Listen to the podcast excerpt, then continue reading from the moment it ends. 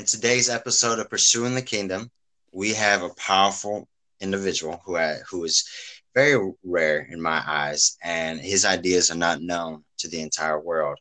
He is part of the United States Foreign Service, serves as a national young adult outreach director for the Republican National Hispanic Assembly. He is founder of a nonprofit called Bienvenido that is a platform in promoting voting representation for Hispanics and diversity and conservative ideals, welcoming young Hispanic conservatives from all over the world. And he also graduated from Abilene Christian University with a BA in political science and a double minor in Spanish and in business administration. So this young individual is Abraham Enriquez. Please, thank you so much for coming. Again, thank you for taking the time to share your story with us today, Abraham.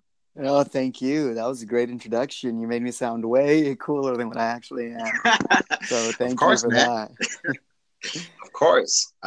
So first question, brother, just tell us a little bit about your story. You know, were you always conservative when you were young, or, you know, how was life like when you were little, living in Texas? Yeah. So born and raised in Lubbock, Texas. And so, I would say that I've been conservative my whole life. I mean, I didn't, you don't attend first grade and realize, oh, I'm a conservative. No, you definitely don't do that. But I realized, you know, going to college where I was college that allowed me to kind of open my mind and really discover what political ideology truly means. And I realized that, you know, what I believe in and what I grew up believing in all my life aligns with the conservative movement. So, I mean, it wasn't up until I'm going to say freshman, sophomore year of college where I realized, oh, you know, I am a conservative. This is definitely what I believe in. This is definitely what I strive to advocate for. And it just kind of came all together, like different little pieces of my life finally all joined together to create the picture of what my core beliefs are during college. So it was a good experience. And it was awesome to be able to reach out to so many different people, so many of my friends who believe differently and kind of get a taste for what they believe in, because, you know, I'm a big proponent of going out and being a critical thinker and understanding why certain people vote or believe or see things differently than what you do, and seeing what you believe in and how that differs or how that is similar to their beliefs as well. So, conservative through heart, but really just once I started studying political science and getting into that and the root of it all, I realized, yeah, this is definitely what I believe in. And there are a few things here and there that I tend to be a little bit more lenient about, but for the majority of it, I do lean conservative, and I have always leaned conservative throughout my entire life. That's awesome. So you said that during college and through your journey in political science that you just realized that your entire life with your beliefs and customs, that they mostly aligned with conservative ideology. Absolutely. I mean, I figured that out as soon as I looked into my own, you know, personal life, you know, praying at the table, being very family oriented, understanding that my hard work equals success, and that I shouldn't depend on, you know, big government to, you know, build my ladder of success for me. Those are all things that, you know, as a young boy, I learned through my parents and learned through my family, is saying, you know, being independent of my own work ethic and understanding that at the end of the day, it's whatever I bring to the table. It's not whatever people bring to the table for me. And I think that's the biggest difference when we talk about conservatism versus every other ideology, is that conservatism is definitely the number one political ideology that promotes, you know, self-success and self-independence based on what you believe in. And, you know, when we speak about conservatism within the Hispanic community, altogether, it's very important for us to kind of take political parties out of that, because, you know, most Hispanics don't really like to be, this is not just Hispanics, generally most people don't like to be associated with the specific political party, because both parties have things that they need to work on. I mean, I absolutely agree with that, and I think most people do too. But when you look at the Hispanic community and you see that they're multi-generational households, when you see that they're very family-oriented, they're probably the most faith-based community as a whole. Those are all things that go hand in hand with the conservative movement. And so it's not about going to the Hispanic community or the Hispanic individual and saying, are you Republican or are you a Democrat? I think that's not the appropriate way to do that. It's, hey, do you believe in, family unity? Do you believe in being able to have the freedom to, voice out your concerns and believe in the faith that you want to? Do you believe in small government and government not telling you how to run your business, how to work, how to what actual percentage of your income goes back to government? And they're all going to say, very conservative answers to that. And that's what I like doing when I speak to people who say, hey, like, Abraham, you are, very politically involved, and I don't really know much about politics. Like, what political party do I belong to? And I think you're looking at it in a very different way, in a very wrong way. You should never, for those people that don't know much about politics but want to get somewhat involved, you should never think about it as, okay, what political party do I belong to? That's because you're going to really just depress yourself really quickly as soon as you attach to something and you realize this isn't what I believe in. Because there's, I predominantly vote Republican. That is what I vote for. A lot of, and there are a lot of things that I wish the Republican Party would change. However, I don't really fully always align myself with the Republican Party. Why? Because I don't believe people should do that. And so when people ask me, how do I get politically involved? What do I do? What are the things that I need to be looking at? I say, look no further than your own self. Like, what do you care about? What do you advocate for? What do you want to see changed or stay the same? And branch from there and see. Go hear political figures speak on both sides of the aisle, and see, okay, this person aligns a little bit more than what I do, and go that. The problem nowadays is that each political party and each political figure that you can have two different political figures speaking to you, and you might align very well with person number A, but person number B actually has the ability and the implementation to vote on things that are going to hit close to your heart and close to your mind. But person A knows how to tailor their speech to fit your community and to fit what you believe. And you most likely will always vote for person A, because nowadays politics is personality over platform. And I think we need to go back and saying, okay, I don't really care if you make me feel good. I don't care if you can make me laugh. I don't care if you make me feel included. I care if you're truly going to go and vote for the things that are going to help me and my community excel. That is what matters at the end of the day, because we don't live with these people. We don't see them on a daily basis, but what they vote on affects us every single day. So I think people need to take a step back and realize, okay, political parties and political candidates, it's not about how they make you feel anymore.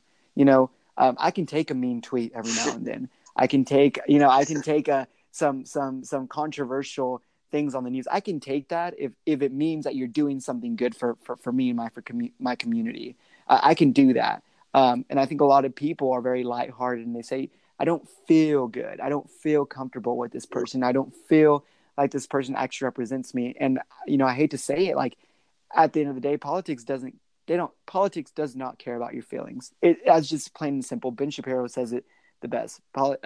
Facts don't care about your feelings the same way politics don't. It's not about your feelings. It's about you actually being able to succeed. And there right now in the United States, there is a political party that is all about platform and issues that are actually there ready for you to take advantage of and succeed. And there's another political party that is based on feelings and making you feel like you need to feel a certain way to feel comfortable. And that's what I've been trying for a lot of people to recognize, that feeling comfortable doesn't always mean being the best. Sorry, I kind of went on a rant there. No. I completely appreciate that. You said a couple of things that I absolutely agree with. And those, like, it's everything about what you said about, like, we nowadays, a lot of people now go towards personality rather than platform. Mm-hmm. And I completely see that and witness that. And like I told you before, like, you you and being Hispanic and advertising for conservative ideas and values is so rare. And it's like, I've never seen that side of a Hispanic promoting that on like the media level, you know? And so when you talk about like person A and person B, I almost always hear more about person A promoting about personality and feelings rather than platform. So I completely agree with that. Yeah. And you said something so powerful about like, it has nothing to do with political parties. It has everything to do with yourself, about what your beliefs are and what you think, you know, should be the beliefs and customs that you care for yourself. Yes. and work Absolutely. From that, and don't work from the political party, but work from yourself. And I never thought about it that way, you know? So yeah, I want to thank you for making that distinction, because I've never heard that before. And a lot of people think that they need to be selfless when it comes to politics. And if you're a political candidate, yes, you absolutely need to be selfless, because you are there for one reason and one purpose, and that is to represent your community that voted you in. So yeah, if we're talking to political figures and elected officials, yes, you 100%, 110% need to be selfless. But if you're on the other on the other end of that, so if you are the person in your community who is voting, like most Americans are, you need to be 100% selfish with what, before we got cut off. So I was saying that in politics, you know, if you're on the side that you're the one voting for the elected official, you do need to be selfish. You do need to think about yourself when you're doing this, because I think a lot of times we want to kind of expectations we put on elected officials, we sometimes unwilling and unknowingly we put it on ourselves too.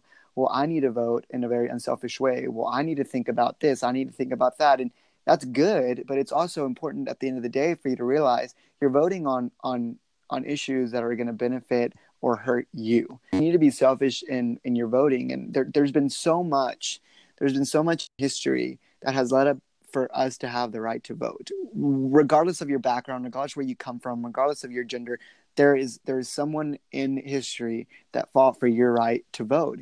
And so when you go and vote, you need to be selfish for that, because there's been too much that has been paid for you to be able to have that right. And I think, you know, it's important for when you go to the voting booth to say this, there's been time, you know, just in 2018, I won't lie, it was very difficult here in my home to put feelings aside and say, I'm voting on person A because this person truly aligns with the Constitution and what I want to be done here in America. Whereas in person B actually made me feel a lot better. But like I said, we've got to be selfish, and it's not about making me feel good anymore, because feelings don't get you anywhere. Mm-hmm. Well, let's talk about our feelings. That doesn't really do anything at the end of the day. You have to go out and you have to be aggressive with these issues that you care about, because without being aggressive and without saying, no, this is right or this is wrong, you get nowhere. And it's important. It's important for us as voters to understand that and to acknowledge that and to get over us sometimes not feeling good. I mean, that's just the matter of life. Like, there's times where you go into work and you just don't feel good. You just don't want to be there. You just don't have a good day. But you still need to do it because, you know, your income depends on you being there that day and work. The same thing with politics. It does not matter if you care or if you like or a certain political party or a candidate. The platform is what is so congruent to what your life is based on. And that's, you know, when I go to vote, I think about my family. I think about my community. I think about, you know, my grandparents and my great grandparents who have fought so hard and worked so hard to be able to give, you know, their generation the lifestyle that we have now. And I would hate for that to go completely to waste with one generational vote. And I don't want to be that generation that votes for, you know, socialism and things like that counter what America was founded on. And I think it's important to note that it really is. Oh, I think so too. I absolutely do. And this, you've talked a lot about family unity and self-work, self-success. your reward is based off of your own merit, your own hard work. I completely agree with that. And other than those values of like family unity and self-work, what other ideas, because I noticed in your website in bienvenido.us that one of your mission statement is about spreading Hispanic culture and how it aligns with conservative values. It's all about faith. It's all about faith. And, you know, whether you are a religious person or you believe in God or not, speaking just on the Hispanic community, I don't think you will find a Hispanic that doesn't believe in striving to be a good person because there's a higher power in your life. And that is what conservatism looks like in the Hispanic community. And so I've been, you know, it's going to be almost a year now that I've been in this whole political work and movement, but I've been involved in politics and getting, you know, through internships, through mentorship programs since freshman year of college, really, and a little bit before that. And for years and years and years, and I will be the first to say this, something that the Republican Party does not do well is know how to reach out to the Hispanic community. And it's not a recent thing. It's been a forever thing. You know, I think the last wave of Republicanism within the Hispanic community was under President Reagan. And then after that, it just kind of slowly started dying off. And it's not because Hispanics aren't conservative. I think that's the narrative that people want you to hear and want you to establish and believe. And that isn't true. You know, Republican Party doesn't know how to outreach the Hispanic community, not because Hispanics aren't conservative. And here's the issue. It's because they don't know how to reach out to the Hispanic community, because Hispanics, when you go to them fully and say, let's talk about politics, let's talk about political issues and political ideology, they're going to say, no, thank you. I don't want to talk about that. Because for such a long time, I think Hispanics were this just kind of like, don't ask, don't tell. Don't bother me, and we're all going to be fine, and we're all going to live peacefully, and that's the way it's going to be. But in the recent years, we've just had so much tug on our party, and so many people telling us how we should vote, how we should act, how we should believe, that it's really starting to hurt us. And when people ask me, so Bienvenido, this organization that I was so blessed to start, when they say, how do you counter, you know, identity politics? And I say, if anything, Bienvenido, what it's doing, it's healing the hurt that identity politics has created. Because for a while, Hispanics have been very quiet on the political spectrum, and they haven't really gone out and voted because we just have been, you know, this leave me alone community. And that doesn't work anymore. That doesn't work. And when you have a political party saying you need to vote this way because you are a victim, because you've been oppressed, because you don't have the right freedom and the rights of every other, you know, American, I have a problem with that, because my great-grandparents and my grandparents have always taught me that America is a country that is founded on the idea that you can work hard, and that your success and that your dream, your American dream, is possible because you live in a country that allows that for you. And all of a sudden, we have this narrative like, that's not true. You can't succeed. You need the government to help you because you're Hispanic. That is the identity politics that has been hurting the Hispanic community for such a long time. And a lot of the Hispanics are starting to, you know, fall for it, because they realize, okay, well, where is the Republican Party in my community? Where are they reaching out to? Where, and they start aligning to a more, you know, liberal party because of lack of representation. And that is what Bienvenido is taking the culture and taking the tradition to the community and saying, hey, listen, it's not up. If we sit down and we say we're going to wait for political party, political officials, elected officials to come to our community and make us feel welcome, that is never going to happen, because it's not their job.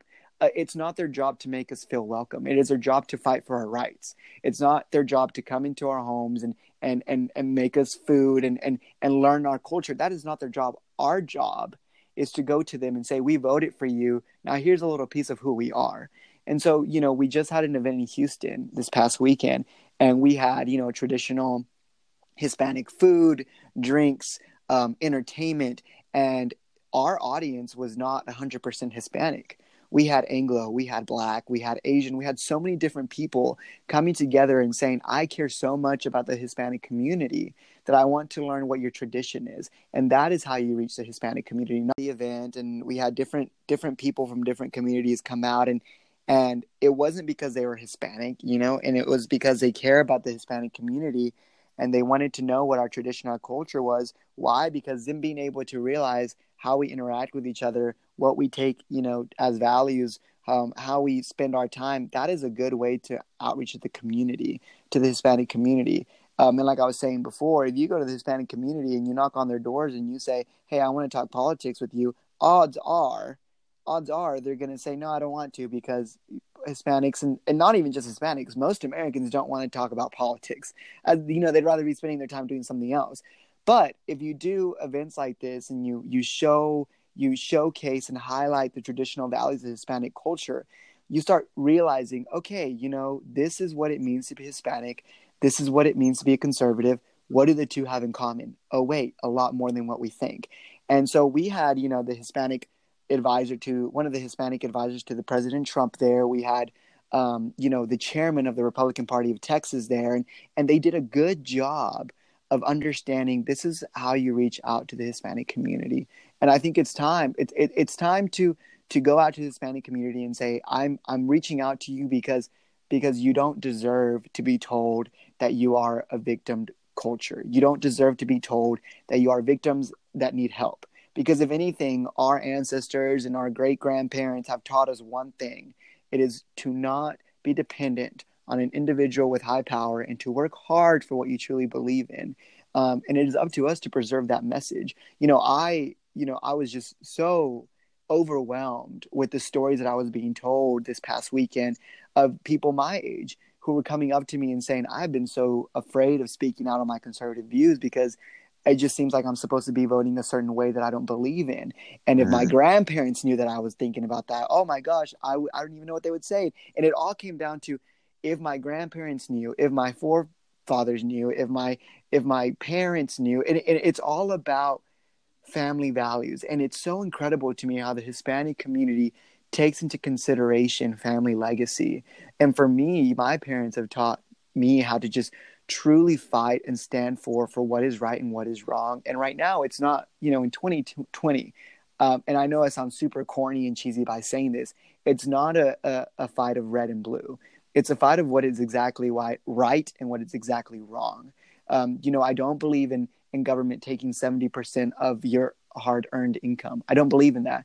I don't believe in late-term abortion. I don't believe in a child being born out of the womb and having a factor of them being killed as something right. I don't believe in things like that. I believe in alliance with the Holy Land of Israel. These are all issues that are going to be put on the table in 2020, and it is up to us to say, it's not about me being Hispanic, having to vote a certain way. It's about me knowing what is right and wrong and advocating for that. Whether this political candidate makes me feel good or makes me feel welcome, that doesn't matter anymore because they're only here for a certain amount of time. But this vote, this legislation is going to be for the rest of my life. And that's what I want people to understand. Get past feelings and understand that what you vote for is not just a joke vote.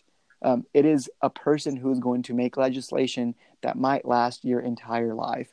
And that, you know, there is some urgency. There is an urgency to it.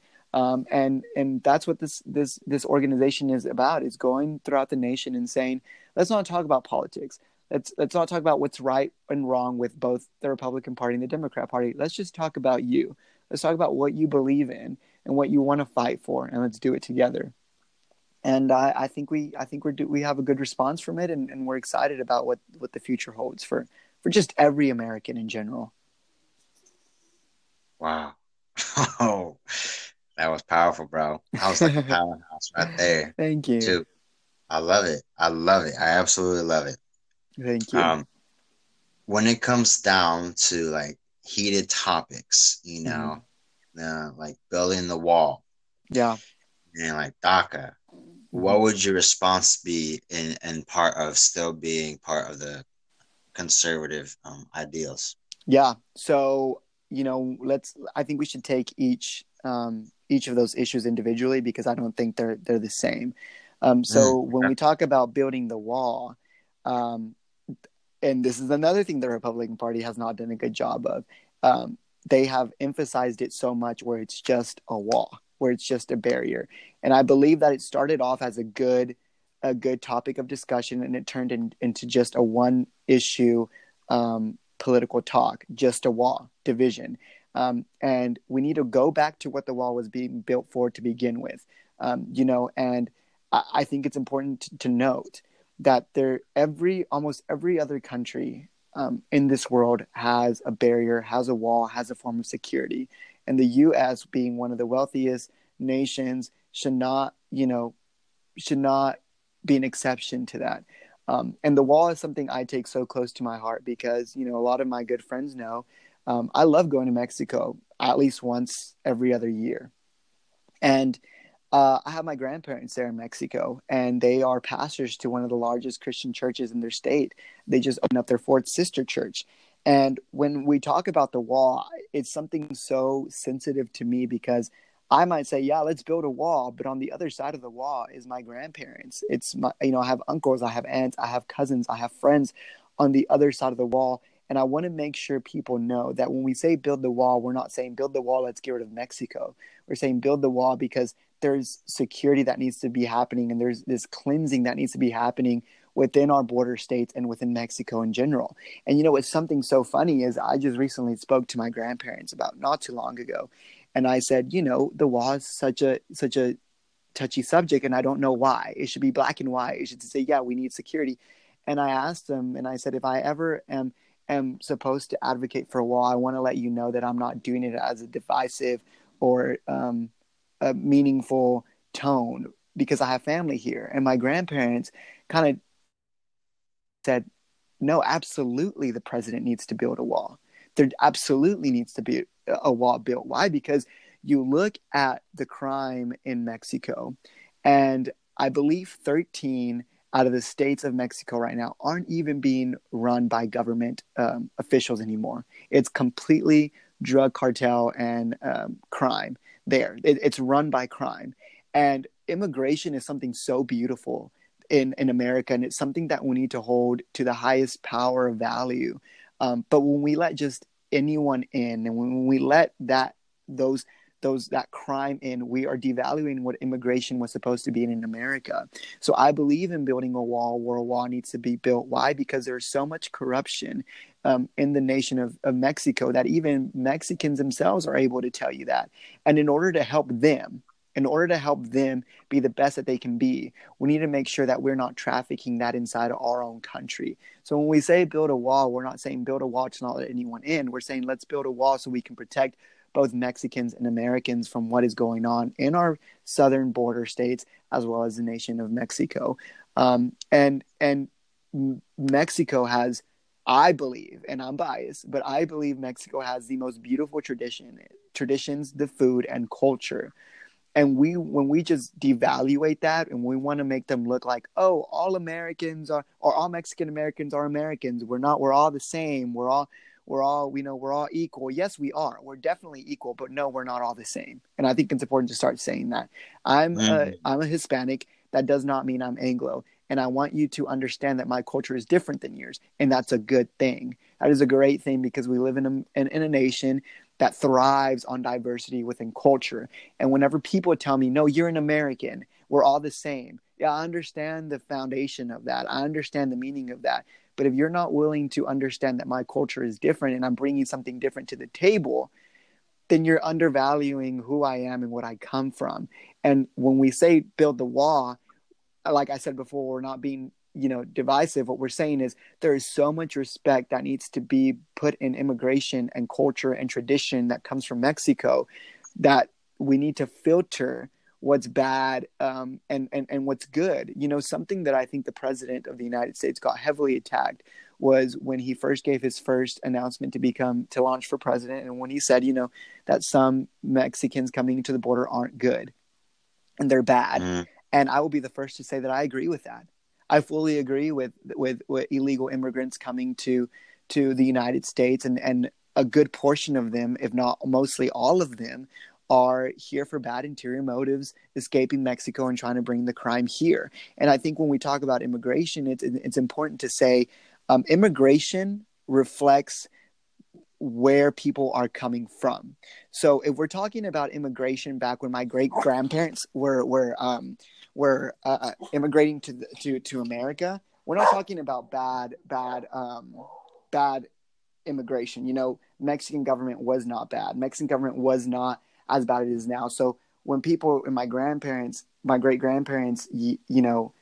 ages were coming to America, we didn't really have to worry about a wall. We didn't have to worry about crime. Why? Because everything was good. Everything was okay. Everything was, we were trusting in Mexico. Fast forward to today, and you see the government in Mexico, and you see the corruption, and you see just so much.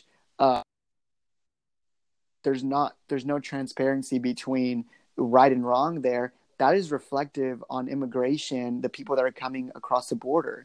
So we're not saying building a wall is saying no to immigration. We're saying immigration changes so differently with the government of each nation that security needs to also hypen up. As crime hypens up and rises in these countries, so should our security, you know? And when we say we've never had, a wall and security has never been that bad. Yeah, exactly. Because crime wasn't all that bad, when our grandparents were my great-grandpa would, travel from Mexico to United States as a seasonal, farm worker. And he just needed a working visa and a permit, and that was it. Nowadays, it's so difficult to trust and to know who's actually coming here for that and who's not, committing fraud and committing theft and committing crimes. It's important to know that 1 in 6 individuals, 1 in 6 women crossing the border are sexually harassed. 1 in 3 children crossing the border are negatively impacted. 300,000 cases of homicide alone were reported on the Mexican-U.S. border. These are numbers that we can't hide. These are numbers that we can't just let it slide off our shoulder and say, "Okay, better luck next year." No, these are people who are innocent people who are victims of human trafficking and crime that are on our hands because of our lack of our security. And building wall does not mean not letting people in. That's not what that means. Building wall means security both for the United States and Mexico. And there's a lot of great immigrants. There's a lot of great undocumented immigrants right now in these border states that are good citizens who are sometimes they don't even get paid. They do manual labor, they do hard work, and for fear of deportation, they don't say anything about them not being paid. And I don't think that's right. And I think we need to clear up our immigration system and put a wall where a wall needs to be built and say, okay, now let's fix the issue with immigration that we have here at home, and then transcend that and let that bleed through our sister country in Mexico. So that's my rant on building the wall. Wow. That's my rant on building the wall. And with DACA, I have been so blessed to call, and I'm sure, I think you know him. His name is Hilario Yanez. He's from Houston, Texas. He spoke at the Young Latino Leadership Summit as well. He's been on Fox News. He's been in D.C. He's advocated in on Capitol Hill, and he's a DACA recipient. And he is a conservative at heart. He believes in building a wall because he knows what it's like to have crime come into your country and completely just demolish what you stand for.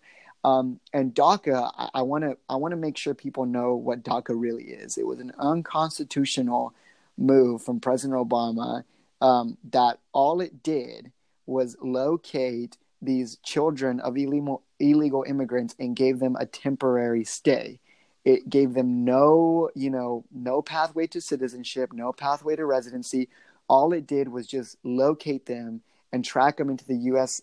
government system and say, okay, now we know where all these undocumented, kids and young adults are. That's what it did. But it gave no pathway to citizenship. So first, it was an unconstitutional power move from President Obama after, he was launching for his second presidential bid. And second, it doesn't give any any pathway to any real tangible stay in the United States. So a lot of these DACA recipients can't even get jobs because their work doesn't exactly know if they can count on them being here for that long. A lot of them can't even go to school because they aren't allowed to reap the benefits of an American citizen through FAFSA, through scholarship, through financial aid, things like that. They're kind of on their own. They're on their own world, and they still have to pay taxes. They still have to follow all the laws, which I agree with, but they get no actual benefit. And so when President Trump came out and said, let's get rid of DACA, everyone flipped out. But I said, yes, absolutely, we need to get rid of DACA because we're creating so much tension between the DACA community and what we're saying is you're kind of in limbo land here, and we don't exactly know what you're gonna go through or how long you're gonna stay. And if we're conservatives at heart and we believe in pro-life, we believe in the freedom of liberty and justice, then I believe these DACA recipients, maybe not full-on citizenship, but I believe there needs to be a pathway through residency, work visas, school visas, stay, something for them to be here. And, President Trump did say, Congress, give these dreamers citizenship. But no one really talked about that. People only talked about President Trump saying, let's get rid of DACA, but no one followed up and said, you get rid of DACA because he wants them to have citizenship. Mm-hmm. And it's important topics like this that we need to have, in conversation and say, DACA is bad. DACA is very bad. And it's not right to have these hundreds and thousands of students in a waiting room that they don't know exactly what's going to happen to them. They don't know if they can even get a job. They don't know if they can go to school. And it's this uneasy tension that we're building between them. And it's all because a certain party doesn't want to come to the table and talk about DACA and talk about ways to get these, students and young adults legalized or a pathway to residency. So on DACA, I just have two quick things to say about that. It's unconstitutional, and we need to free the dreamers. That's exactly what I say to every single person that asks me about how I feel about DACA. Got it. Wow. Yeah, I was not aware that Trump suggested that the reason why DACA should be eliminated is so that there can be a pathway for citizenship or residency. Absolutely. Can happen. I was not aware of that. Yeah. And it fascinates me that a lot of media coverage don't cover that at all, Exactly. Which is why I commend my good friend Hilario for going to DC, going to Capitol Hill and saying President Trump wants to grant a citizenship. Congress, where are you at? Congress, if you want to fight for the freedom of dreamers or you want to fight for the freedom of DACA recipients, where are you at? And a lot of people, when Democrat elected officials say President Trump is anti-immigration, well, they're kind of biting their own tongue and kind of, going against their own words because he actually is not. He's actually wanting to grant these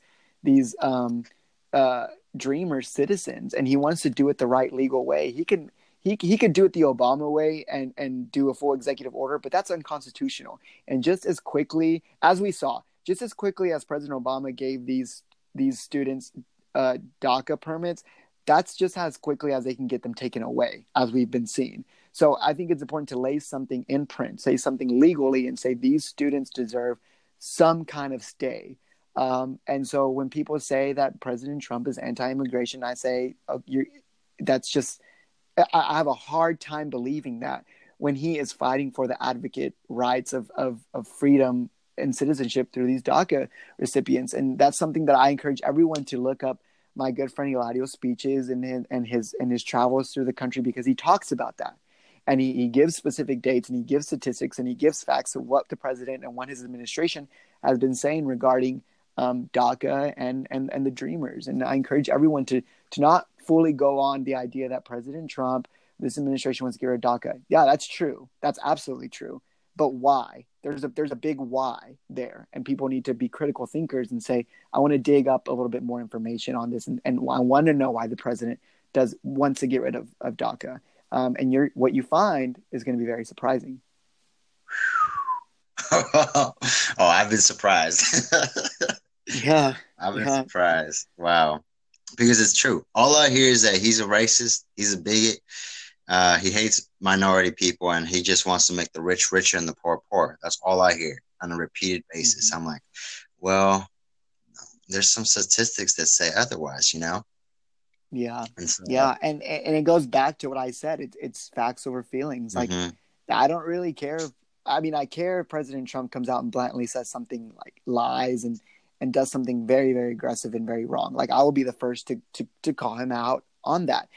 But I don't care if he's saying DACA needs to be repealed. I don't care if that hurts me. That hurts my feelings. If he's meaning it in a way of granting something better. And that's what a lot of people don't understand is with President Trump, he's been at this game for such a long time. He knows how to work the media. He knows how to get what he wants. And it's all about digging up a little bit more for yourself. Something that I absolutely mm-hmm. hate. That I absolutely hate is when people say, President Trump is caging kids at the border. Mm. Okay, let's talk about how this has happened since the Clinton administration. It carried on over to the Bush administration. It carried on over to the Obama administration. Suddenly when President Trump acknowledges it, it's a Trump thing. And Trump, out of Clinton, Bush, and Obama, was the only president to sign an executive order to eliminate family separation at the border. He was the only president, yet he gets tagged with him being the president that cages kids and separates family, when that has been happening since the Clinton administration. And even Democrat members of Congress have come out and said that. So it's important to say, okay, this has been going on for such a long time, and we need to actually give credit where credit's due and say, this isn't a Trump thing. This is, you know, really it was a Clinton thing. And it's about looking back and searching and being a critical thinker. And that's all it is to it is understanding that you can't believe everything you hear. You really can't. Absolutely. I completely agree with that. So I think we went over like the two key topics as it relates to like why the majority of Hispanics would much rather vote Democrat than Republican is because of like DACA and immigration issues as it relates to building the wall. What else do you think Hispanics or Americans in general, why do you think they should lean more towards conservative rather than liberal as it relates to like economics, healthcare, and all that stuff? Yeah. So when it comes to economics, yeah, I think it's important to note that under President Trump, we have the lowest number of unemployment rate in the Hispanic community. That's a big deal. Also, I was so privileged to be invited to a White House reception ceremony back in September. And it was nothing but, you know, Hispanic leaders of all over the nation going to the White House and hearing President Trump speak. And he said something that really hit close to home to me. He said that now more than ever, Hispanics are receiving that confidence and motivation to be entrepreneurs, to be business owners, to go out and fight for income equality within their own community. And he highlighted five business owners, one of them being a good family friend of ours who owns, I believe, like over 50 Sonics here in Texas. And he said, because of the tax breaks that President Trump gave, because of these things that President Trump is doing, people like, you know, my friend Joel Garza, who owns Sonics, are able to open up more restaurants, are able to hire more employees, are able to help this economy because of conservative tax breaks. And so when you look at the Hispanic community, Hispanics are prone to open up their own businesses, whether it be a big one or a small one, because they're entrepreneur minded. And when you talk about business, do you want a political party that's pushing to take 70% of your income to go back to the government, and they're promising that's going to float all around the U.S. and we're all going to get an equal share, when really I don't trust the government. I personally don't trust the government. I don't think they do anything well. So I definitely don't want them to have 70% of my income, or, you know, maybe a little less. If anything, I stick to the rule that my rule book, which is the Bible, says that I should be giving 10% to church. Anything above 10% to anything else, I believe, is wrong. I really do. So when we're talking about people giving 70% of their income back to the government, I think that's a huge red flag of what that political party is going to. Another thing, the conservative party and the conservative movement relies fully on you functioning and growing as a small business. So when we talk about fiscal responsibility and being fiscally conservative, you know, just recently I read a fact that over 600 billion small businesses in the U.S. are owned by Hispanics. And that is thanks within the last, 4 years. And that is thanks to conservative, advocates pushing for us to be able to be that way. And it's kind of a common no-brainer. Do you want to vote for a political party that wants to take more from you? Or do you want to vote for a political party that doesn't believe in interfering with how you do business? And it's up to you. It's up to you. Do you want to be business minded or do you want to be dependent minded? It's all about independency versus dependency. And my culture, my family, my parents, my traditions have always taught me to be independent and not dependent. And that's what's on the table in 2020. It really is. It really is. Absolutely, brother. Shoot. Can you say that fact one more time? That was it 600 billion? 600 billion. Yes. 600 billion. Yes. What? Really? Yes. Wow. That is a fact given from the U.S. Hispanic Chamber of Commerce. U.S. Hispanic Chamber of Commerce. All right, folks, look that up. That's important. Yes, literally look that up. It's insane. It's when I was when I was giving my speech in Houston, every other speech I tailor it differently. So were you at Young Latino Leadership Summit? I believe you were with Turning Point. I was not. You were not. Okay. So when I was there, because I thought that's how you ended up reaching out to me. So when I was there, I based it off of kind of family values and things like that. And in Houston, I wanted it to be a little bit more about fiscal and business, more business speech. And so I was looking up information. When I came across that fact, I couldn't let go of that. And I was so proud of that. And it's funny because whenever I did go to the White House back in September, that is something that President Trump was so happy to say, that under his administration, under his presidency, there was so many businesses just popping out of nowhere, all Hispanic owned, all by Hispanic hands. And he said when he was in business, his most faithful working hands were the hands of Hispanics. Wow. And that really hit my heart so well. And I got so emotional after that because it's the president of the United States telling a room full of Hispanics saying the best hardworking hands I had were Hispanic hands. Wow. And no one can ever come up to me and say that President Trump is racist or against the Hispanic community because he has done more for the Hispanic community than I believe any president in our history has done. And I will stand for that. And I will stand behind that. Granted, if there is something that President Trump does that is completely wrong and something that I go against, I will be one of the first people to go against it and speak out on it. But until then, I think it's important to pray every single day for our president, this administration, and his council, because we're truly embarking on something bigger than what we can even imagine. Our political system is truly evolving to something incredibly great. Wow. I completely agree, brother. Completely. Wow.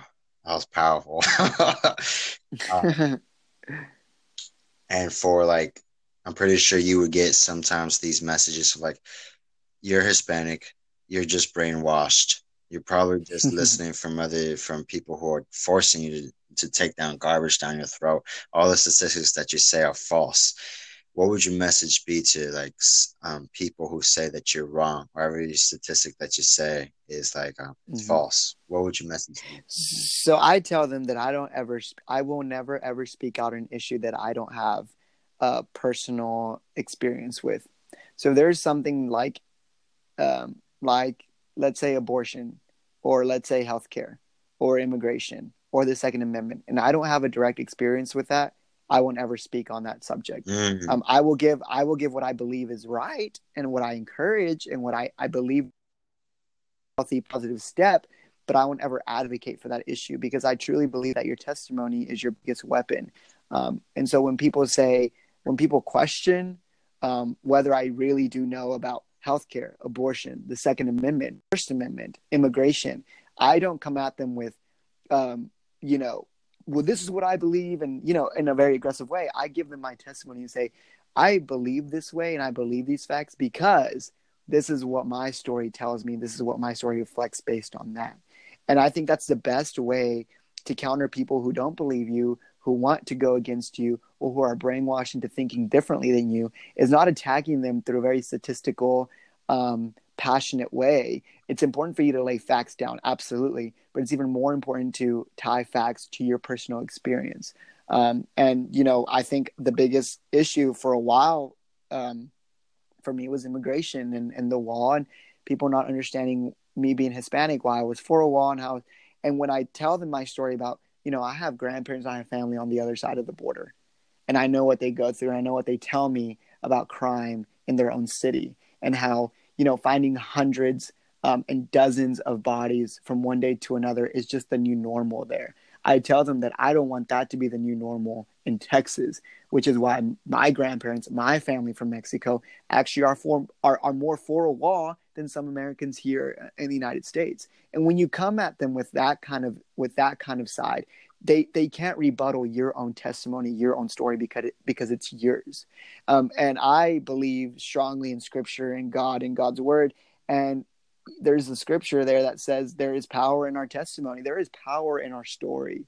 And whenever we go at it and say, I vote conservative, or I vote this way because this is my story, there is no one or nothing that can go against you, because you have an arsenal more powerful than theirs, which is your testimony, which is your story. And that's why I encourage everyone who is new to the political scene, that's new to speaking out on political issues. I tell them, don't be fooled and try to be the next, Donald Trump, and speaking out emotionally, because he's had years and years of experience on this. You've got to start emotionally. You've got to start personally, and really think about your testimony first, because when you put yourself in the front line with your own story, it's going to be really hard for someone to try to bring you down that way. And if there's things that you don't have direct impact with, or direct resemblance, or direct experience with, then don't speak out on it just yet. Mm-hmm. Give your opinions on it, but don't speak out on it just yet. And there's a lot of things that I don't have experience or personal reflection with, and which is why I seek out mentorship. I know, I don't really know a lot about owning a business. I know now I'm starting to learn about owning an organization, but I don't know anything about owning, a big business or doing that. But I've surrounded myself with people who are large business owners who have mentored me and said, this is what helps us, this is what doesn't help us. And so when people talk to me about tax cuts, when people talk to me about fiscal responsibility, being fiscal conservative, I don't speak on it as like, well, I know this. No, I say people that I have surrounded myself and who mentor me say that this works for them and this doesn't work for them. Therefore, I believe this is the best answer. And that's what you have to do when you don't have direct experience with an issue.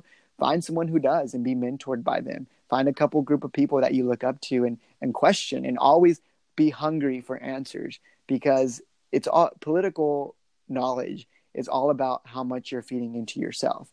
And when you stop searching, and when you stop reading, and when you stop looking for answers, then you become this one issue voter or this closed-minded person who is never really going to be able to reach out to anyone because you don't fully have the experience and the emotional tie that people's testimonies have that are willing to share with you. And so that's important. That's important. Dang, you got so much good ideas. I'm so happy I invited you. No, I want to thank you for reaching out. I'm so sorry that it's been kind of difficult to get on my schedule, but I had an opening, a free time today, and I said, I got to jump on this. So I appreciate you for reaching out. It really does mean a lot. Oh, absolutely, man. Absolutely. I want your voice to be heard. Now I have a deeper sense that it has nothing to do with platform. It has nothing to do with personality. It has everything to do with platform as it relates to as it relates to ourselves. And think absolutely. Yeah, man. It was awesome. What would your last message be to, I guess, people who are afraid? Or people who just may be angry right now? What would your best message be to them? Your message of love or message generosity. So one of the biggest gifts and honors that I have with my job is I get to go across the country and meet with people who are either really, really strong in the political party and they just know everything about it and they're excited, or people who are timid and shy and weary and nervous and scared about where a country is headed. And I tell them both the same thing. When they ask for my advice, I say, do not put your hope and your faith and your entire motivation and encouragement into one political person, elected official, or a party. Don't do it, because we are all human and we're all going to fail you one day or another.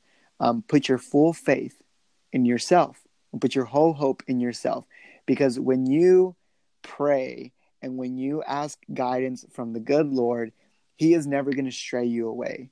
So if you vote for someone or if you vote for an issue and in the long term they end up messing up here and there, but your whole hope was in yourself first, it's okay if they mess up, because you already have peace and you already have hope within yourself, knowing we're going to get through this, we're going to jump right back in it, and we're going to keep going. When you put your whole faith in a single person, when they go down, you also go down. And coming back up is the most difficult part of being politically active, and so I think it's important for you to say, I stand fully behind this person, or I stand fully behind this issue or this party, but they don't have my full hope or my full faith, because my full hope is in myself, because I have the power. The Constitution has given us, the individual, the full power to have the freedom and liberty that this country has in store for us. So we need to realize that. And whenever we feel like the country is going a different direction or it's not going where we want to go, wait on it just a little bit and put hope in yourself and your voice, because our individual voice has so much more power than what we're giving ourselves credit for. And that's important. And it's important to note that. Absolutely. Can I ask you, how old are you? I'm 23. Oh my gosh, you're so young. Oh, dang. I feel like I'm pretty older. It's so funny. I just graduated college. Yeah. And, you know, that's 4 years of being surrounded by people who are like my age, like-minded, and, you know, goofing around, skipping class every now and then. Sorry, I hate to admit it, but, you know, it happens. And all of a sudden I jump into, you know, do what I'm doing now. And now people that I hang out with and people that I speak to the most are like 40, 50, 60 years old. So yeah. There's a huge age gap. And I'm blessed enough to, you know, hang out with my good college friends every once in a while. And it brings me back to reality. It brings me back to, okay, this is who I really am. They remind me not to take myself too serious. But yeah, it's just so funny that after graduation, I just kind of got thrown into this circle of being surrounded by just so many older people. And I love it. I love it because they are so much more wiser than I am, for sure. Yeah. And their mentorship that they've all extended to me has been something that I do not take for granted. And I pray and I thank God every single day that I have the opportunity that I do, because I think a lot of people my age are kind of stuck in the same kind of cycle of doing the same thing over and over again, which is normal, which is fine. Some people actually like that. But I think it's important to break out of the normal every other time, when you can, and find something new, get involved with something different. You know, whenever I first got offered the job with the U.S. Foreign Service, that was something very traditional, very kind of just, it became kind of like Groundhog Day, same thing every day. And then a door was present for me to open for something else, and I was a little hesitant just because I was kind of okay with being stuck with the same thing over and over again. I opened it, and that kind of changed my schedule and what I was doing, and then that door led to another door, and that door led to another, and before I knew it, I was sitting down with high-ranking members of political organizations saying, Abraham, we want you to start your own organization. Wow. And that would not have happened had I not said yes to that first door that I was being hesitant on. And so I think it's important for people to, stick to routine, stick to tradition, stick to things that are normal and scheduled for your daily, day-to-day lifestyle. But if something presents itself and you have a good feeling about it and your mind tells you yes, jump on it, because you don't know if that's the door that's going to lead to another door, that's going to lead to another door, that's going to lead to someone saying, I think you deserve to have A, B, C, D, or E. And it's important. Oh, wow. Dude, that was powerful. I want to thank you again for taking your time and being with us today and sharing your knowledge, man.